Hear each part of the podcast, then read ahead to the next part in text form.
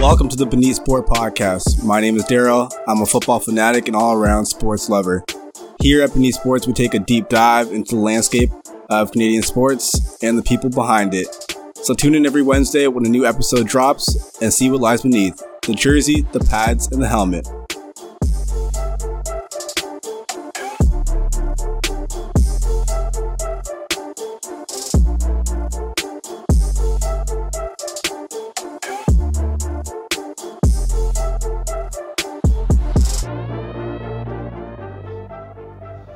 Welcome to another episode of the Beneath Sport Podcast. Today, I have the great pleasure of introducing a very good friend of mine. He's a registered dietitian, combat athlete, and entrepreneur. Please welcome Terrence Boateng. Hey everyone, how's it going? Bo Tweezy. Hey. so I know you personally, but I guess the audience doesn't know you. Um, can you just give like a brief rundown of like your story? Yeah, yeah, for sure. So, yeah, like you said, I'm a registered dietitian. I'm also a certified exercise physiologist, and uh, Hey, I mean, it depends where you want to start. But I mean, I can start with all the uh, letters, yeah. Yeah. So um, I first went to school at uh, University of Waterloo, where I studied kin, and I did a minor in nutrition. And through those years, I was like, oh, okay, this is actually what I want to do. Like, I love the nutrition side of it. I was really interested in how it affects sport performance as well as health. So I found out that to become a registered dietitian, it's a whole separate undergrad degree. So I went from that studied uh, nutrition at Ryerson, um, and then did a master's at Ryerson. And so now I'm both a dietitian and an exercise physiologist. And um, yeah, within a few years of graduating, I started my own clinic uh, downtown called CS Nutrition, where I see a lot of combat sport athletes, general athletes, and really general population as well.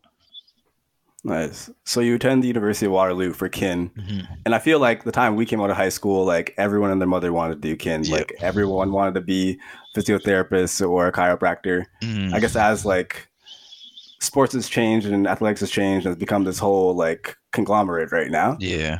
So it's a huge industry, right? So like you made that shift from food and nutrition, um, and that becomes your passion, right? Yes. What was that switch like? Like, because I know knowing you coming out of high school, it was like I'm going to be a physiotherapist, Yeah. and that's it.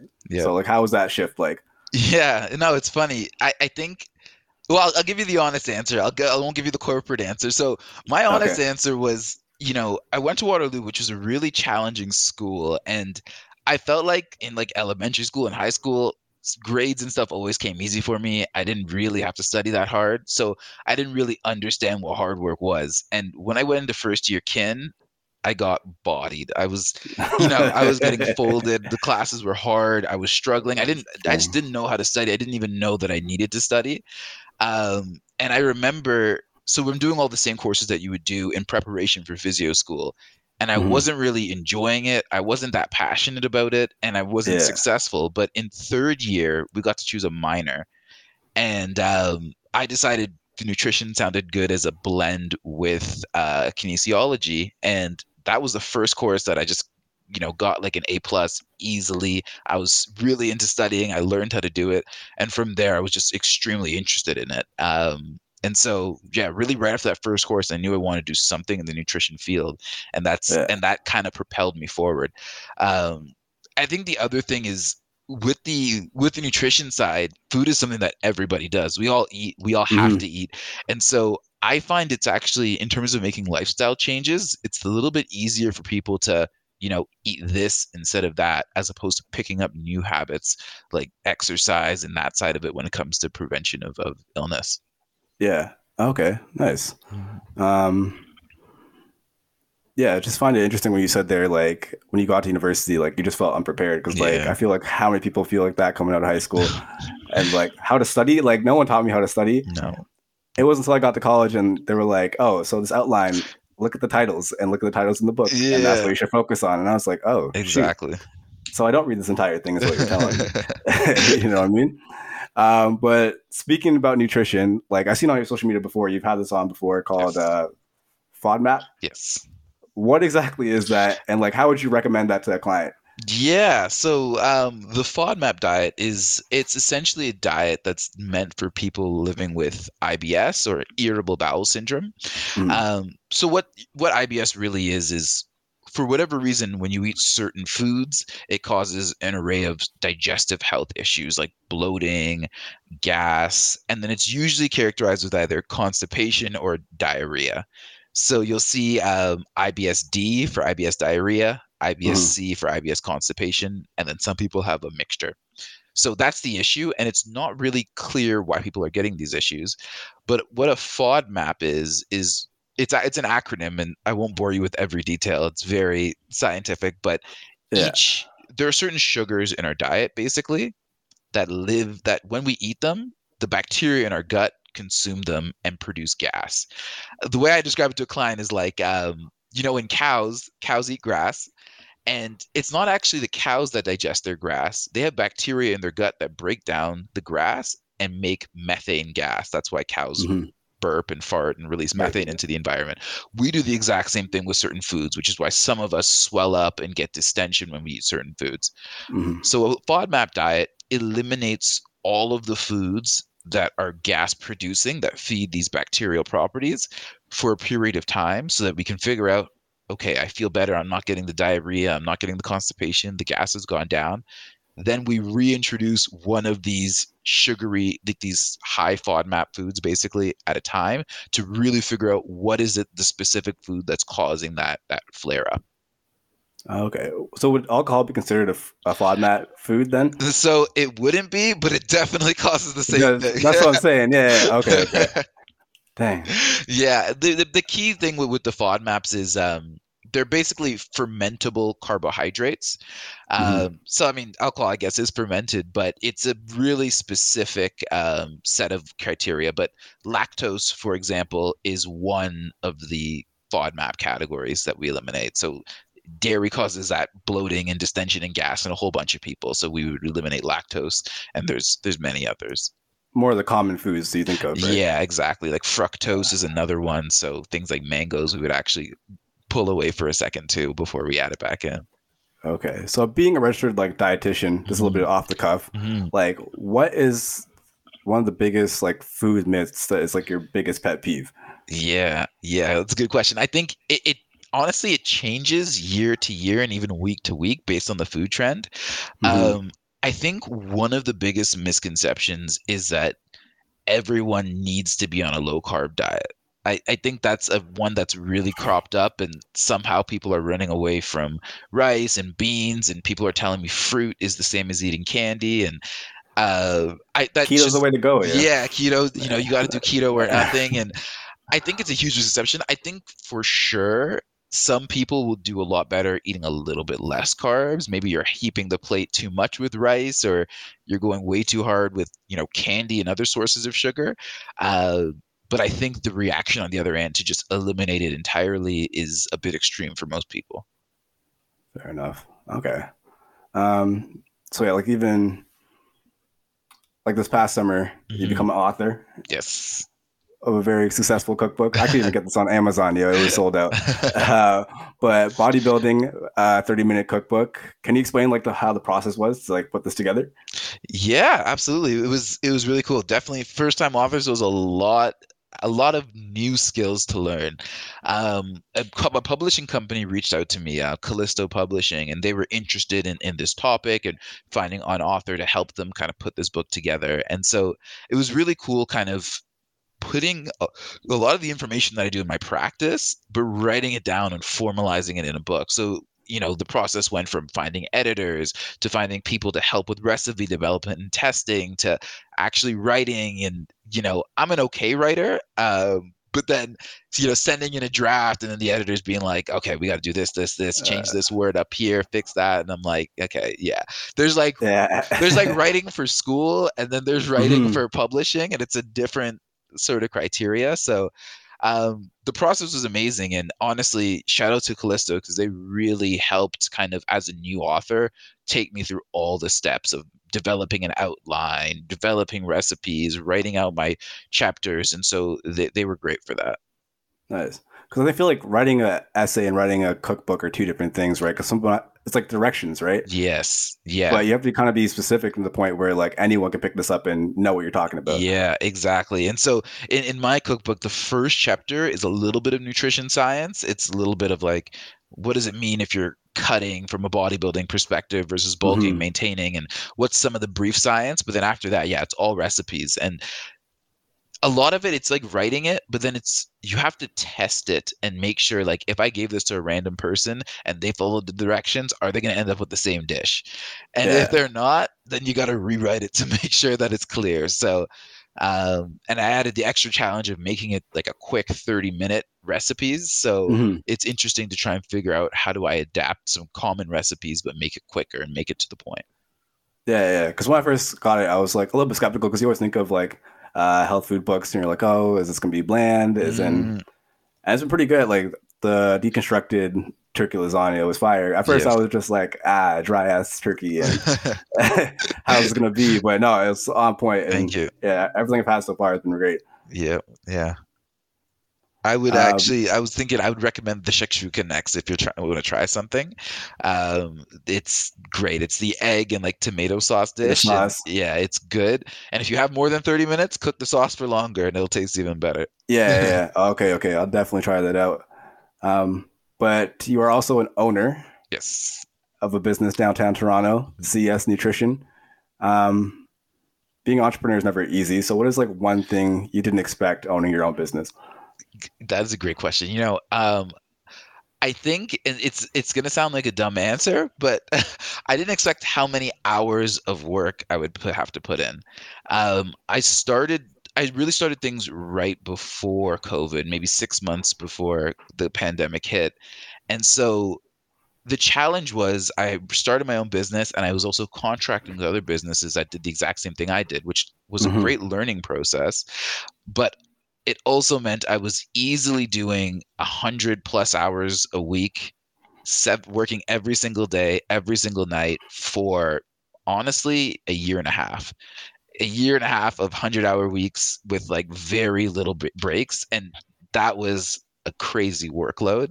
Um, and you would think, right? If you ask anyone, like, do you think starting a business is going to be a lot of work? They're going to say, yeah, it is. But it is. So that was um, a little bit of a surprise to me how much how much work, but also honestly how much I was able to adapt to it as well. I was I surprised myself in that I was able to keep up with things and hmm you know it helps when you're in a small studio and there's a pandemic and there's nothing else to do anyway so you might as well just sit there and do work so that may- maybe was an asset for me Fair enough.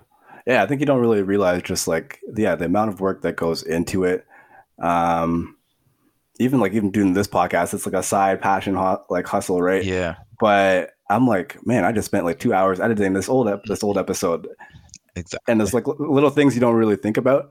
Um, like you said, you had started this business right before the pandemic started. Mhm. How hard of that was a pivot? Because you have a, a business mindset of it's going to work this way, yes and COVID came and scrapped that, and you can't see nobody. And how was that shift? it, it was definitely a challenge at first, but I also think it turned into an opportunity. So Mm. the initial challenge was bef- right before COVID. I was literally signed a contract to have office space in like uh, in a clinic in a lab that had all this great testing facilities and i was going to comp- like work with them and we'd see clients it was going to be you know the dream and i had that penciled in literally and um, COVID hit and that was completely gone. And my entire sort of business plan of having people come into the lab and also see me and have that connection evaporated. I think one of the advantages that I was able to realize was starting your own practice virtually um, was a lot more legitimate now. You know, Mm. pre COVID, if you were just a dietitian that saw people online, no one really trusted you. It's like, oh, you're just some new grad who can't afford office space, so you want to see me virtually. Post COVID, I could see a new client be like, oh, I'm just doing virtual right now, you know, COVID. They'd be like, yeah, we got it, we're good. And so that really opened up and made me look and appear much more professional to be in a Mhm. virtual capacity. And I think the second advantage that I was able to to really capitalize on was not I think previously, just like physios, dietitians, chiros, the people you see are the people who live in your immediate area who are willing to drive or, or walk, you know, 30, 40, 50 minutes to see you. But now you're now getting like a whole exactly it's it's expanding your field, right? Exactly. Anybody can kind of look you up, see what you do. If they're interested in you, they know they can jump on a Zoom call and, and get the Mhm. dietitian that they want. So you might argue that there's more competition in that way, but it also really expands expands your reach. So uh, those are the two things I was able to take advantage of. And now that hopefully we're getting towards the end of the pandemic, I'm sort of back in the same position where I can have clinic space now and I have Yeah. a big enough business where it makes sense. So yeah. Yeah, I think one big thing over COVID is just like one saving time is one doing everything online and virtually, Mhm. um, and then no overhead costs. Like you said, Yes. not having to pay for an office space, Mhm. uh, maybe a website here and there, but Yeah. that's very inexpensive nowadays. Absolutely. Um, so yeah, just the automatic the automatic setup is a lot more simpler of a process than it would be if you're doing the traditional way. Which for certain things, I'm like, why were we doing it? Like a job interview, why was I driving an hour and something to sit, have to have to find the room and everything like that, Yeah. right? So um, I feel like definitely certain things have been for the better. Absolutely. All right, but let's switch gears a little bit. Um, so let's go into like the more athletic realm of things. Yes. So I've always known you as a football player. Mhm. And as of like the last like three years, I'm scrolling through my Instagram stories. I'm seeing you slamming bodies on the ground. I'm like, where? Who is this? Yeah. so now you're like heavily involved in this like combat sport, right? Mhm. Mhm. Um, how did you make that switch? And like, what similarities and similarities and differences do you see between like the two football and this combat sports that you're doing? Yeah, yeah, no, great question. I think so. Yeah, I definitely grew up playing football. Football was my sport. It was my thing all through high school. and what I found was after graduating and sp- and I, you know, I did intramural football in university as well. But after graduating, I I needed some kind of competitive outlet, right? Like I felt like right, I'm too old to be playing football. There's no intramural tackle football anymore. Yeah. Um, and so I was like, what can I do that's competitive? But also, honestly, if you want me to do cardio, it's not going to happen just from pure motivation. Like I want, I need something to train for or something to push me. So Yeah. I was kind of looking around. You know, I'm I'm always watching sports, doing my thing. I'm I'm watching a little bit of UFC, and I'm like, okay, that's you know, that's kind of cool what they're doing. And um, with mixed martial arts, there's so many different martial arts lumped into one that I started kind Mhm. of testing my waters, take a kickboxing class, a Muay Thai class, a Brazilian Jiu Jitsu class. And um, I found with Brazilian Jiu Jitsu in particular, it was really, really exciting. It's a grappling combat. So you're actually able to go 100% without fear of hurting yourself too bad. Uh, because the moment someone chokes you or puts you in some kind of lock, you can tap out right away Yeah. um, and you're exhausted. You're not gonna. There's no cardio like fighting for your life. So Yeah. you know, even if you're. Mhm. if you're roadside running and you get tired, you can convince yourself to slow down. If someone's on your back trying to strangle you and you get tired, it's what are you gonna do? You're gonna stop fighting and get choked out, or you're gonna keep going. So, you know. I, yeah, there's no cardio like it, and that's really what got me in the door. And then since then, I've just it's like it's like uh, competition and it's also like human chess in that there's just so much to Mm. learn and it's like i do this then they do that then i do this and there's just so much to it so i, I love it Yeah, yeah. I feel like there's a lot of similarities in terms of like football is always that one-on-one battle, right? Mhm. And like if the defensive end's gonna swim, then you do this. Then if if he rips, you do that, right? So it's exactly that type of mind game to it.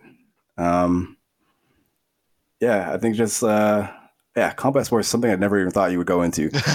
to, be, honest, now thinking back into it, but no, that's dope to see. yeah I wish I would troll you because I'm like, ah, he beat you this on this one, but it's true but yeah i honestly if you asked me back in the day i would have never thought i would go into it Mhm. either but yeah, Yeah. just kind of testing it dipping your toe and most of the most of the gyms you go to it's not like everyone's a pro fighter and you step in and just get folded day one you know you can kind of go in and oh i'm a beginner let me just learn a one two and people are all, all pretty cool so yeah i, I love it yeah.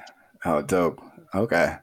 Um, so you come from this like big Ghanaian family with the younger brother who's a professional athlete, yes uh, professional football for the Toronto Argonauts of the Canadian Football League. Um, so that type of athlete, combat sport athlete, football athlete, what type of like nutrition regimen would you recommend for them? Yeah, yeah. Well, so absolutely, yeah. My my brother being in the CFL and even through that, I've also got to meet and, and listen and, and, greet other CFL players. So they definitely have very nutri- different nutrition recommendations from, you know, someone sitting on the couch or even someone like me who's more of a casual competitor. Very, very mm-hmm. different needs. Every individual sort of needs their own nutrition assessment and nutrition plan that works for them based on their goals. There's things we need to consider like body size and energy expenditure tells us how much calories they need the intensity of the activity tells us you know how much carbs versus fat they need to fuel how much training they're doing and whether they're adding weight training gives us an indication of protein requirements.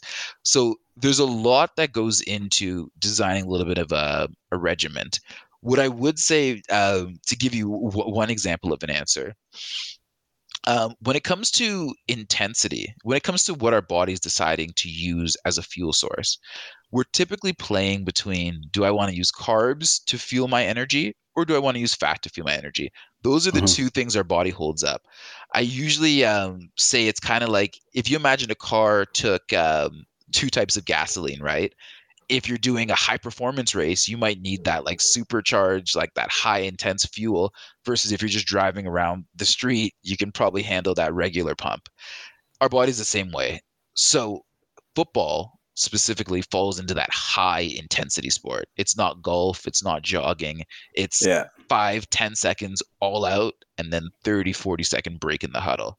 Mm-hmm. So that sport in particular is almost 100% being fueled by carbohydrates.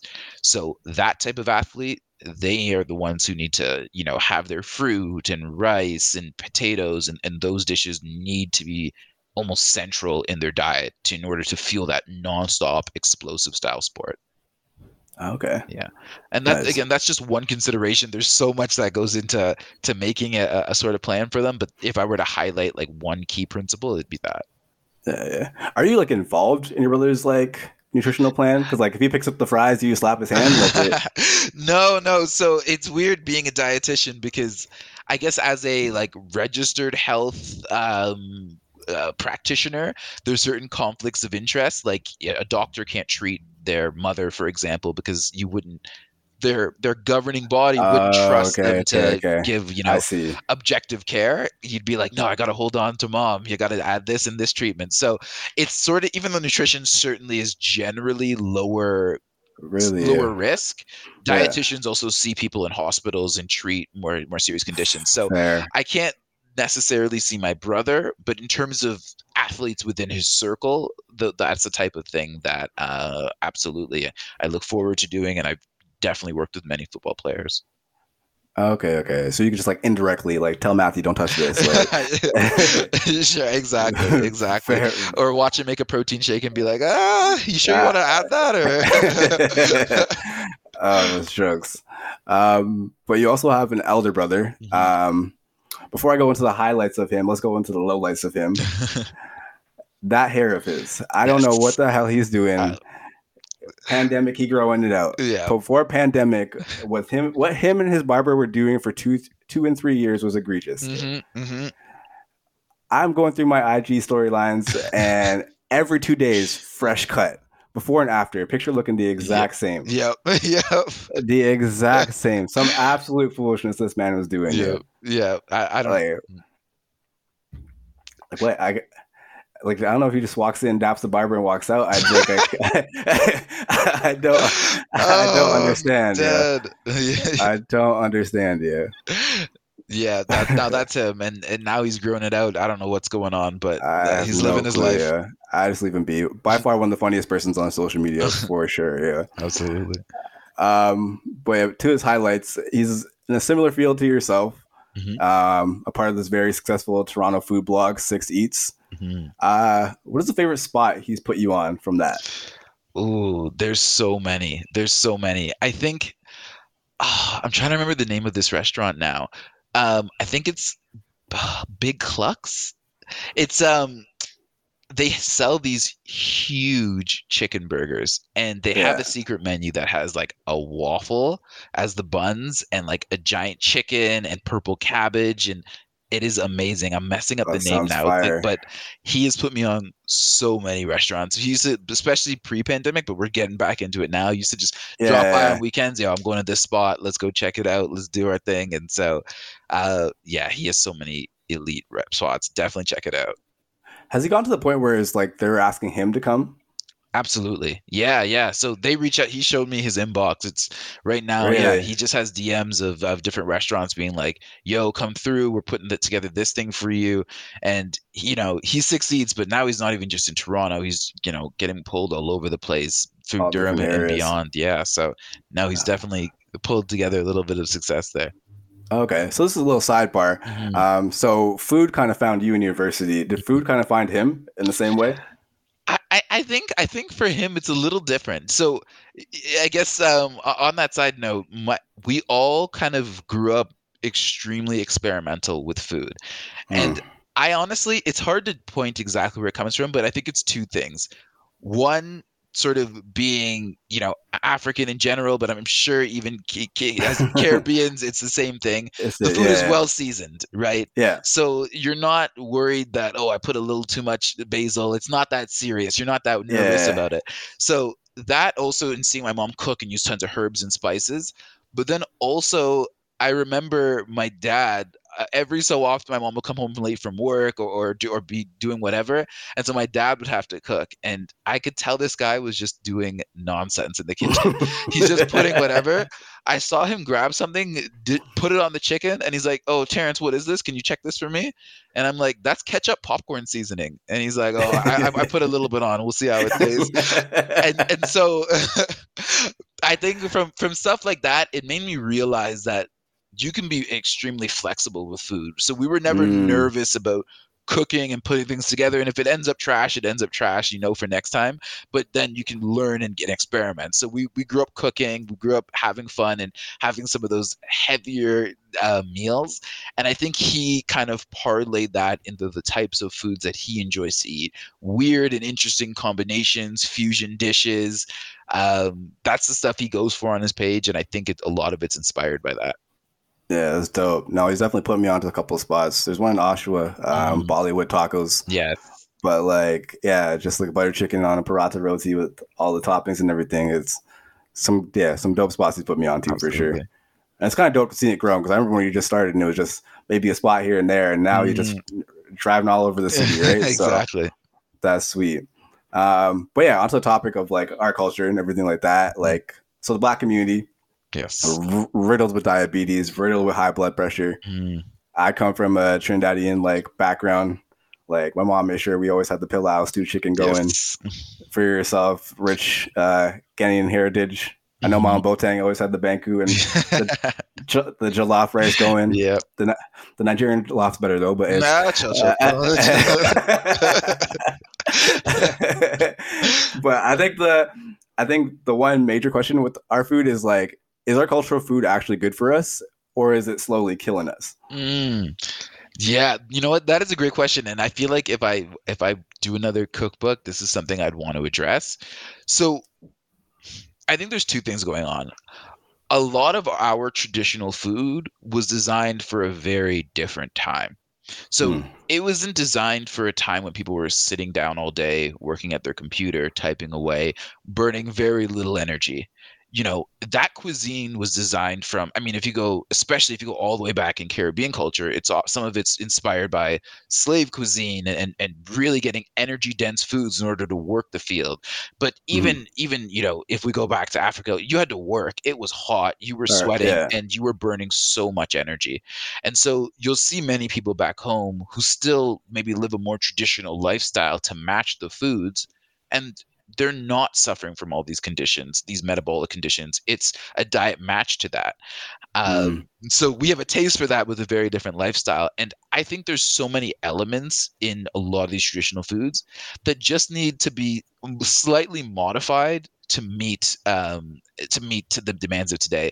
I'll give you one one example. I have a client who is uh, Don't say quinoa and peas. It's no, no, no, no, no, no, no. Okay. I know, I don't dishes like that. Uh, I but I had one client who's she's West African and and she loves like you know the hearty soups, with with different meats. That's what we we always eat, and there's usually a starch of some kind, whether it's rice and soup or um, fufu or banku or all of these dishes. And what we got to do is you know, I can't tell her go, put broccoli in that soup. That's not that's not how you make the soup. You can't mm-hmm. just go and put that's not how you make the soup. So what we started doing was having an appetizer, which was like a nice bowl of fresh vegetables, like a salad or, or something like that, so that you're at least sort of half filling your stomach with a lot of the lower calorie, ener- less mm. energy dense, but nutrient dense foods and then after that, she's having a way smaller portion of, of the, the rice and the meaty soup because she's already had some vegetables included. And so that's one example of a modification that we made where for, for her, for example, she was just trying to lose some weight. She had uh, she wanted to improve her blood sugar and some that among other things she was able to eat african foods the whole way and yeah. lose the weight and improve her blood sugar and so i think again, just there's slight tweaks that we need to do with some of these recipes that don't change or ruin the recipe, but update it for a more sedentary lifestyle. Okay, I see. I think the one caveat I think I have to that is like I have I know many people that are stubborn to a T, like uh, mm-hmm. Jamaicans, where it's like all I eat is the jerk chicken, rice and peas, oxtail, ackee and saltfish, and that's yep. it. Yeah. I what broccoli? I'm not touching it. Don't give it to me. I think how do you do you kind of just leave people the way they are in that circumstance, or is there like a way of kind of having them turn turn it around a little bit? Yeah, yeah. Well, step one, I always start with low hanging fruit. There's usually, and you know, working in private practice, I, I might have that privilege of no one's reaching out to me personally unwilling to make any changes. No one's paying mm. me money to say, I don't want to do anything. Now, they definitely have their things that they're not trying to change. Uh, and I definitely get those clients, but there's usually something. And so I look over an entire person's diet and maybe we're not getting off rice, peas, and jerk chicken as the staple maybe that's going to stick and that's okay. Mm-hmm. but they're also drinking mango juice and they're also doing x y and z and maybe a little bit too much ice cream and so it's like what are the low hanging fruit that we can work on? What are the things that we can add? Because sometimes it's not just about taking away but adding certain things automatically yeah. means you got to eat a little bit less of other things. And then over time, you kind of move the goalpost. So first month we might start here. Then second month it's like, all right, you know, we've been chilling on the juice. What do you think about adding this to this? And what do you think about that? All right, we checked off that goal. Can we add a little exercise? Checked off that goal. And you know, month one to month two might not look drastic, but month one to month eight, they could be on a whole new kind of healthier diet. Okay. Mm-hmm. So going to the point where you're saying you can you don't always have to like take away. You can always like add on to it. Mm-hmm. um what is like you have like the misnomer sometimes where people are like oh i'll have a diet coke with this like trashy meal. Yeah. And I, but it'll like negate everything and cancel everything out. It's stupid logic but like people do think like that. Yeah. Yeah. Yeah. Absolutely and I, I, think with that, so especially with like, yeah, let me just grab a Diet Coke and then, you know, large fries and, and, a, and a Big Mac or, or whatever it is. I am way more of the opinion of if you're going to go and have a fun meal, just go have a fun meal. Like mm. I, and the, the, this is maybe more of my philosophy, but you know, people will ask me like, "Oh, how do I make a, this muffin healthier?" or "How do I make healthy chocolate chip cookies?" And I just say, "Go have chocolate chip cookies." But what we need to talk about is how often is this going to be a part? How much fun are we going to have? You know, yeah. it's obviously it's not the same, but if we think about alcohol, for example, um, you know, if you want to have go out on a Friday night and have fun, who am I to tell you not to have fun? Mm-hmm. But if you're having fun on Friday, Saturday, Sunday, Monday, Tuesday, before you know it, you're an alcoholic. So, yeah. you know, that's the difference. It's like go and have sugar, go and have juice, have these things, but recognize that these aren't foods for my health. They're foods because I just like them. They're fun. Maybe I'm watching a movie. Yeah. And let's figure out how much fun can we have while still achieving whatever goal that you've set out to achieve. It's all fun and games until someone loses a foot, right? exactly. So okay. Dang. Yeah, I didn't even think about that. I think that's just the premise of like, I think when people think of like dietitian or diet, it's like, oh, what am I going to lose? What do I have to give mm. up? But it's not really just like introducing new foods into your diet and yeah, things of that things of that nature, right? Absolutely. Um, so I think just to wrap it up, this is one question I always ask every guest: If you could go back in time and have a conversation with twelve year old Terrence, what's one piece of advice you would give him and why? That is, yeah, that is a good question. I think the one thing I would probably give 12 year old Terrence is that hard work and not taking the lazy way pays off. I have learned so much in my life that when you try and be when you're lazy, you do twice the work. That is a quote Mm. that I have found to be so so true. From the little things like oh let me just uh let me just you reach over and try and grab my pen off the floor and then you fall off your chair and you're you're you're looking wild and you pick up your pen versus I could have just got up picked up my pen. So those little things to like taking shortcuts and you know getting like a 50 or a 49 in biology when first year university and then having to retake it because I was too lazy to just sit down and study the first time. So I would say don't take the lazy way, do the extra work, you will get more out of it and you'll end up actually doing less work in the long run to get to where you want to get to. Nice. That's dope. That's actually really good. Um, one last last bonus question. Um, Yes. high school, you and I were probably the only ones that bumped Illmatic and Stillmatic, old school hip hop. yes. What are you currently bumping right now? Yeah, I am so slow in the music game, but I'm still bumping J. Cole's off season. I think it, the Really? album is fire. There, Pride nice. uh, is my track, so I, I'm still bumping that, and yeah, I'm gonna I'm gonna live with that till I die. So I'm happy. Yeah, with it. You can't go wrong with Cole. That's good. exactly. Um, but yeah, thank you for taking the time with us. Um, if you just wanted to shout out your socials, where Yeah. people can hit you at. Absolutely, yeah. So you can find me uh, at Terence Nutrition on Instagram, T E R E N C E Nutrition. Um, I also have a Facebook page, Terence Nutrition, uh, and my website is csnutrition.ca. So you can check me out, see what I'm doing, and if you're interested in appointments and things like that, you can reach out. Okay, perfect. Cool. Thank you very much. No worries at all. Have enjoy the rest of your day.